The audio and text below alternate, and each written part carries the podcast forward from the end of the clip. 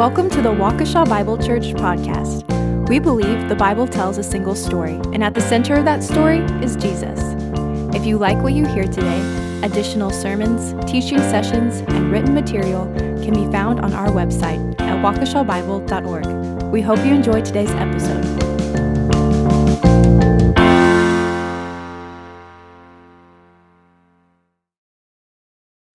Be reading from Galatians chapter 5, the first six verses, 1 through 6. This is powerful stuff. Let it sink in. For freedom, Christ has set us free. Stand firm, therefore, and do not submit again to a yoke of slavery. Look, I, Paul, say to you that if you accept circumcision, Christ will be of no advantage to you. I testify again to every man who accepts circumcision that he is obligated to keep the whole law. You are severed from Christ, you who would be justified by the law. You have fallen away from grace. For through the Spirit, by faith, we ourselves eagerly wait for the hope of righteousness. For in Christ Jesus, neither circumcision nor uncircumcision counts for anything, but only faith working through love. Please be seated. Thank you, Mike. We are beginning our study of Galatians. I'm not quite sure how long this will take, but I trust it will be of tremendous value. As I've begun looking at Galatians again, I am confronted by the weightiness of what it says. My desire is not to exceed the text.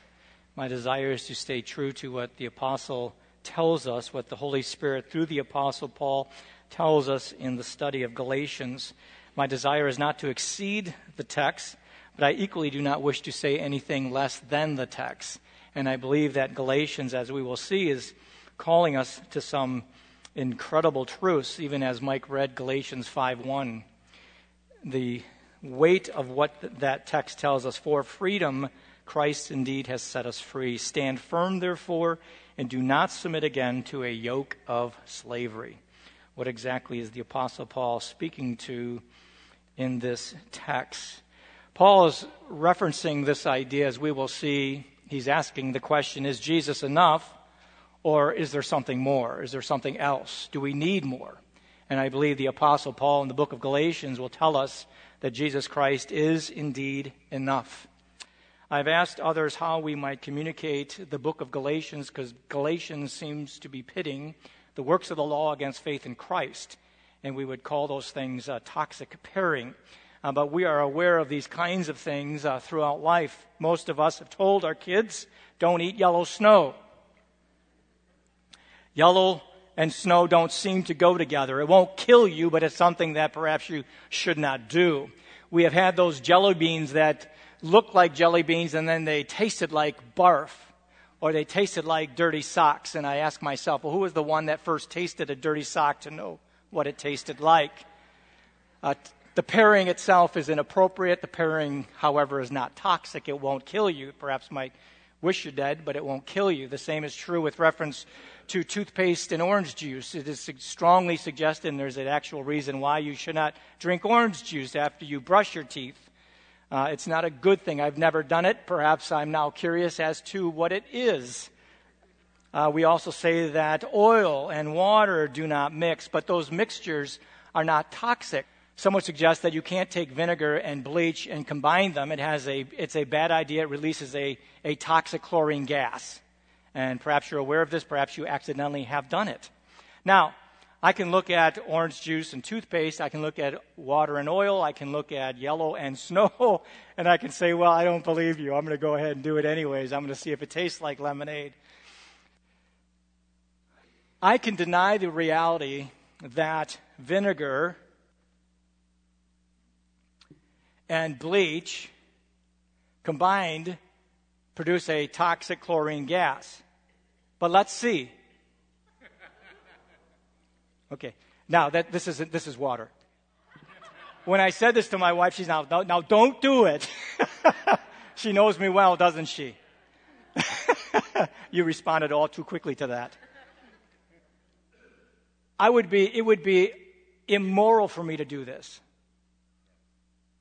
in front of the church or in a classroom with kids. The combination of bleach and vinegar is toxic. Paul, as we will see in Galatians, says that the works of the law and faith in Christ is a toxic pairing. A toxic pairing. And for us as a fellowship or for us as individuals to do that is immoral. So, what does Paul mean by all this? Because it appears as if Paul is in dead earnest in writing the letter to the Galatians. So, what exactly is taking place? Our opening study is an introduction. So, we're not necessarily bound by a particular text. I'll be referring to multiple passages within the book of Galatians before we settle in to looking at the various paragraphs.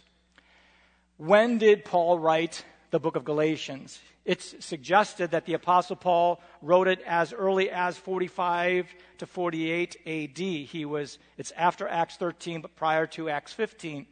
Paul is on his first missionary journey when he plants the church.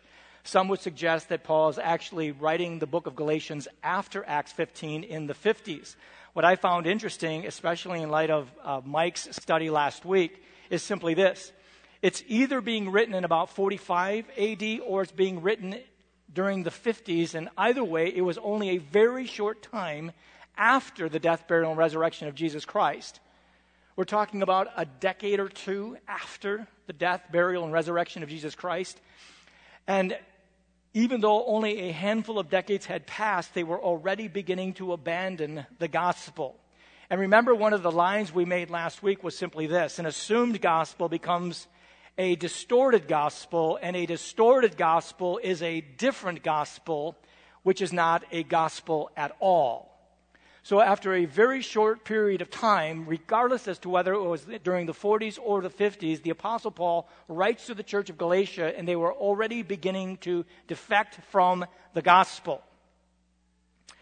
The assumption that we make, and I believe Galatians lays it out for us well, is that the gospel is a knowable entity we can know what the gospel is. And that gospel is to be guarded, it is to be protected. But where is Galatia? Just to show you visually where it is, Galatia is this province, and we're familiar with the seven churches of Revelation. We're familiar with books like Ephesians, Philippians, Colossians. We're familiar with a book like Titus, which is written to the people of Crete, the small island down at the bottom of the page. Well, with Asia Minor, then Galatia, the province, all of that is modern day Turkey. All of that is modern day Turkey. That's where the Apostle Paul, during his missionary journeys, began to plant churches. He preached the gospel, churches were planted. He preached the gospel, disciples were made, they were gathered, and churches were planted. So, a short time after the Apostle Paul began planting churches throughout Asia Minor, there was this massive defection from the gospel. And as Mike has pointed out last week, it is something that is chronic to our condition. We are always defecting from the gospel. We are always adding to or taking away from the gospel. This is what's happening. To whom does the Apostle Paul write the letter of Galatians? Well, there's two, as it were, recipients. The first is the church proper. There's a congregation to which the Apostle Paul wrote, in many ways, just like us. There's a gathered assembly they receive a letter, and this letter is then read to the church. There are also those who were bringing in a false message. There were these false teachers. So there is a twofold aspect as to, to whom the apostle writes. He writes to the church, and he is, in a sense, writing to or against these false teachers that were coming into the church. Now, what does Paul say about the church? Listen to the language of the Apostle Paul in this short letter. And we pick up on that urgency or sense of importance by the fact that the Apostle Paul makes no commending comment to this church, where in every other letter that the Apostle writes, he commends the church. And remember, when we talk about the Corinthians, how do we describe them? As the carnal Corinthians. And yet he commends the Corinthians. Yet here in Galatia, there is no commendation. He writes with a sense of urgency. And why? Because there was a defection taking place concerning the gospel. So notice how he speaks to the church proper. Notice how he describes them. Beginning in chapter 1, verse 6, the apostle asks the question, Why have you so quickly deserted the gospel? Now, the apostle Paul had planted the church. It had been a very short time be- between the planting of the church and the apostle writing the letter. And within that short time span, they were already beginning to defect from the gospel. Why? are you so quickly deserting the gospel? Chapter 1, verse 6. Chapter 3, verse 1, the apostle says, O foolish Galatians, who has bewitched you? You feel and hear this sense of urgency. Chapter 4, verse 9. How can you turn back again? Chapter 2, verse 13. Notice, and the rest of the Jews acted hypocritically along with him, so that even Barnabas was led astray by their hypocrisy. So he's writing to a church that is beginning to defect from the gospel. And he writes to them with these types of questions. Why are you so quickly deserting the gospel? Who has bewitched you? Why are you turning back? Look at chapter 4, verse 16. How is it that when I came, you treated me one way, but now I have become your enemy by telling you the truth? By calling you back to the gospel, by pointing out your defection, I have now become your enemy. Chapter 4, verse 21 Tell me, you who desire to be under the law, do you not listen to the law? And then in chapter 5, verse 7, the apostle, in addressing the church, makes the statement, You were running well. Now, the assumption that we can make, which I will point out throughout Galatians, it's not just dealing with one's justification as to how one gets saved, but sanctification, the Christian life what that looks like after one is saved. And the Apostle Paul says to the church, You were running well, you had embraced the gospel. What has now happened that you are defecting? Why are you now not obeying the truth? Who has hindered you from obeying the truth? This is the congregation, this is the church to whom he writes. So the Apostle Paul says the church is planted, the church is growing, it's established. And within a very short window of time, the church begins to defect. What happened? Well, you have what has been called Judaizers coming to the church. They were telling people within the church that they were to live like a Jew. They were to be circumcised. But the text we just read in Galatians 5 says if you submit, as it were, to circumcision, you have forfeited or abandoned the gospel. You have been severed from Christ. You have fallen from grace. Now, for any of us, we would say that is strong language. But the Apostle Paul says the gospel is something that we are to guard, it's something that we are to, in a sense, maintain. And when we bring anything else into it, we have defected, we have distorted, and we have now preached a different gospel, which is no gospel at all. We call these people who have brought the false message Judaizers, and we are not always sure what they are. Are they legalists? Are they works righteousness type people? But regardless of what they are, they were distorting the gospel. And Paul says, as we will see, they are to be accursed. And as Mike pointed out, they are to be condemned. They are to go to hell. Now, in our pluralistic culture, those are strong words. And yet, Paul says the gospel is something that is so precious that when we see its distortion, we are hearing a different gospel, which is no gospel at all. That's how strong the language is. They were distorting the gospel and they were to be accursed. Those who adopted Jewish religious practices are sought to in, encourage others to do so, to influence them. But what is this idea? that seems an affront to the gospel? Well, you've heard it often, and the biblical basis for what we teach is sourced in Scripture. And when you come to a book of Galatians, it is so clear. But these Judaizers were saying that Jesus is necessary, but he is not enough. They were saying, in addition to Jesus, you now have to be circumcised. And Paul says, if you submit yourself to circumcision, you have now been severed. And notice the irony of what he says. You have now been severed from Christ, and you have fallen from grace. That's how severe this distortion of the gospel was for the Apostle Paul. These Judaizers were suggesting, and think about what's being said. These Judaizers were suggesting and teaching that there are things, whether it's circumcision or any aspect of the law, there are things that you must do as a Gentile if you are going to be right with God. We have that same kind of idea present today. God does his part only if you do yours. If you work hard enough, if you check off the right boxes, you can be saved. But it went beyond just that. They are telling the congregation there are things you must do if you're going to be right with God and or maintain a rightness with God. Yes, Jesus is enough to get you in, but until you are circumcised, you will not stay in. He got you in, but he isn't big enough to keep you in. The work of Jesus is not sufficient. It is not adequate. It is not enough. It isn't finished. That is what they are saying. They are strongly suggesting and teaching that you can work for your salvation and your sanctification. God, they are suggesting and teaching, will do his part if you do your part. But if you do not submit to the act of circumcision, you will not be right with God. That is what they are teaching.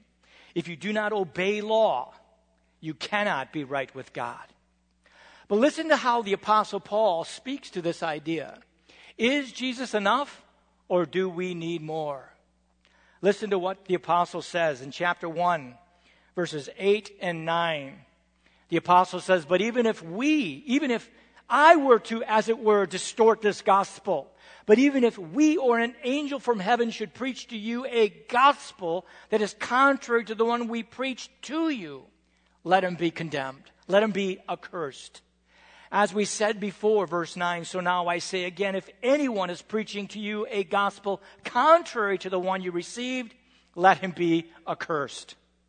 Again, an assumption is made by the apostle, and I think it is very clear in Galatians that the gospel is a knowable entity. Can we know the gospel? And the answer is an emphatic yes. By grace alone, through faith alone, in Christ alone. And you and I hear this over and over and over again to the point where we might think, you know what? It's just not doing it for me anymore. An assumed gospel shortly becomes a distorted gospel. And a distorted gospel is a different gospel. And it's no gospel at all. Paul's emphatic. Notice what Paul then says from the text read earlier. If you embrace that message, you are severed from Christ, you would be justified by the law. You have fallen away from grace. Paul uses synonymous parallelism. The two ideas are saying the same thing. And by the way, if I'm in the church and I have believed the gospel and I start toying with this idea that there's something more than Jesus, the threat or warning is this you have been severed from Christ, you have fallen from grace. It should shock us into the importance and primacy of the gospel. Then in chapter 5, verse 9, Paul says concerning these Judaizers, the one who is troubling you will bear the penalty. Not only did Paul tear into those preaching this message, but he also went after those who would believe this message. And again, one of the things that we will struggle with is looking at this text in its context and historical text and saying, you know, the Apostle Paul said that if any of these Gentiles or Jews go back to the law and believe that it's, it's in addition to Jesus that they need the law in order to be saved, in order to be sanctified, in order to live the Christian life, Paul says concerning them, let them be accursed. In fact, if you believe that, you will be severed from Christ, you will fall from grace. And, and I recognize, and we'll look at this when we get to chapter 5, but I recognize that that causes a sense of alarm in us. Rightly so. What is Paul inviting and calling us to do? Believe the gospel. Believe the gospel. That's what he is calling us to do. Paul saw and heard this idea, and it was so alarming to him that he uses words of war. Think about what the text says to us. Notice chapter 2, verse 4. Yet because of false brothers, and listen to the language that the Apostle Paul uses, and, and you, can, you can hear and sense the alarm and this call to arms that the apostle Paul brings. Yet because of false brothers, false brothers secretly brought in who slipped in to spy out our freedom that we have in Christ Jesus so that they might bring us into slavery. And then Paul says, To them we did not yield in submission even for a moment, in order that the truth of the gospel might be preserved for you. For you. We hold fast to what is true. Why? For the next generation of believers. We cannot assume the gospel because an assumed gospel is a distorted gospel. And a distorted gospel is a different gospel, which is no gospel at all. Paul uses words of war, words of betrayal, espionage, stealth, captivity, freedom, and warfare. That's how serious this is we are indeed free in Christ. Paul called what they were teaching a different gospel, and he uttered a curse on the distorters. Paul would not submit himself to those who would enslave him. When you hear this language, when you start studying the book of Galatians, one of the questions that you have to ask yourself is simply this Can we know the gospel? Is the gospel a knowable entity. Because the Apostle Paul says any distortion of the gospel, any defection from the gospel, is a distortion of the gospel, which is a different gospel. And a different gospel is no gospel at all. And if that's what's being preached, let them be accursed. And if that's what you're beginning to believe, you will be severed from Christ and you will fall from grace. Can we know the gospel? all of us here would say with an emphatic voice, yes, the gospel is knowable. And because the gospel is knowable, Paul asks some most penetrating questions. Why have you fallen away? Why are you defecting? Who has bewitched you? Who is hindering you? And you say to yourself, well, do I know the gospel? Do you know that you can't? Do you know that God can? And do you know that Jesus did? That's how simple it is. And that same gospel that gets you in keeps you in. But there's a threat. There's this Trojan horse. There is this appeal by the serpent. What is this Trojan horse we hear? Well, it looks good. It sounds promising. It makes claims that it's able to grow your church. It promises to increase your gifting. We know how we can get more money out of your people if you just do X, Y, Z. It asserts to make your people serve more, volunteer more, become better disciples of Jesus. It promises to make your people more spiritual, more holy, more obedient, more yada, yada, yada. Name it. And it is just a matter of time before the more replaces the gospel. You say, well, Pastor Pat, you're overreacting.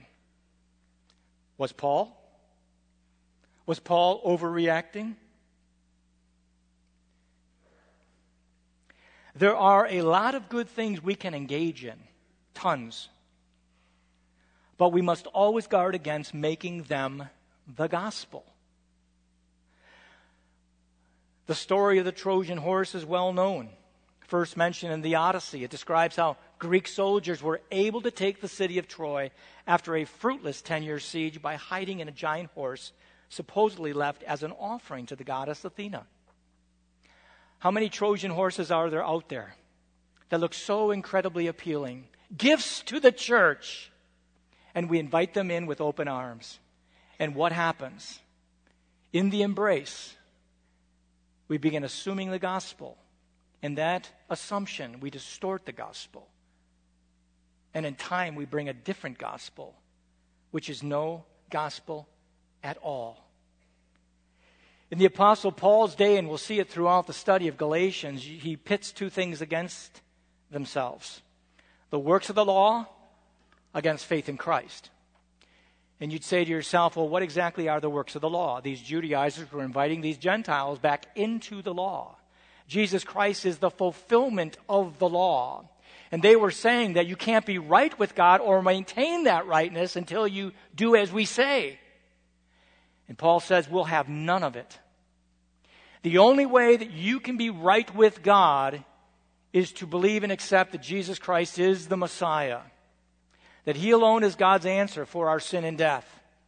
And the only way you can maintain your rightness with God is to believe that Jesus and accept Him as Messiah, and that He is your answer for sin and death. Nothing else can do for you what has already been done for you in Christ. You need nothing else. And to pair the works of the law with faith in Christ, you have a toxic pairing. It's not some innocent thing like eating yellow snow. This thing will kill you.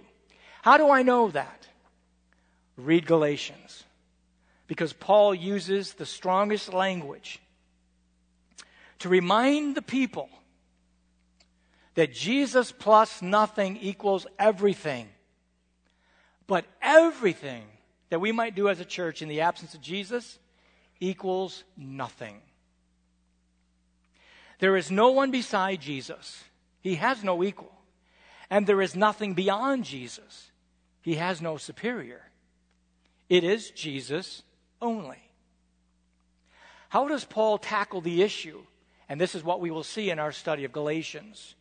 Galatians has three prominent sections. They're very notable. Chapter 1 1 through chapter 2, verse 14. Paul lays down his authority as to why he can say what he says. He brought the gospel, and that gospel that he brought is to be maintained. 215 through chapter 4, Paul gives us the theology behind his thinking. This is the gospel. No man is going to be justified by the works of the law. You are only right with God through faith in Christ. And faith is simply accepting who He is. The storyline of Scripture. This is Jesus. And then in chapters 5 and 6, Paul gives us the implications of that gospel.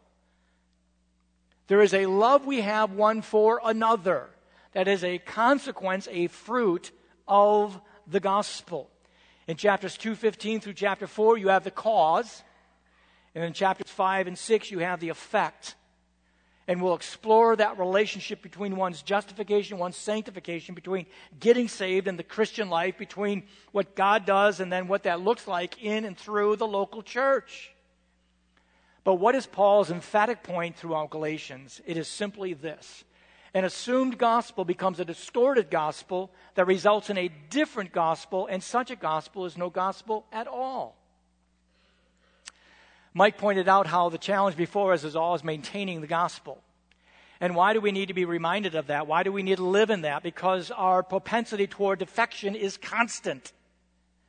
Works righteousness is so appealing. Why? Because it's all about us. But think about what's happening here.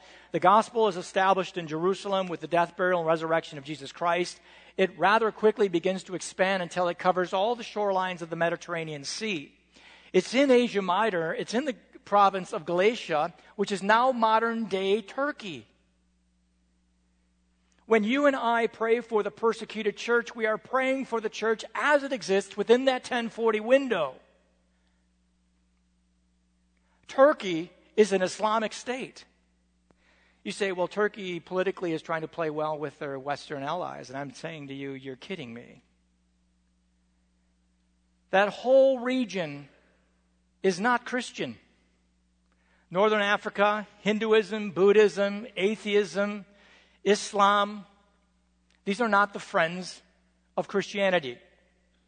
I am not trying to start a war.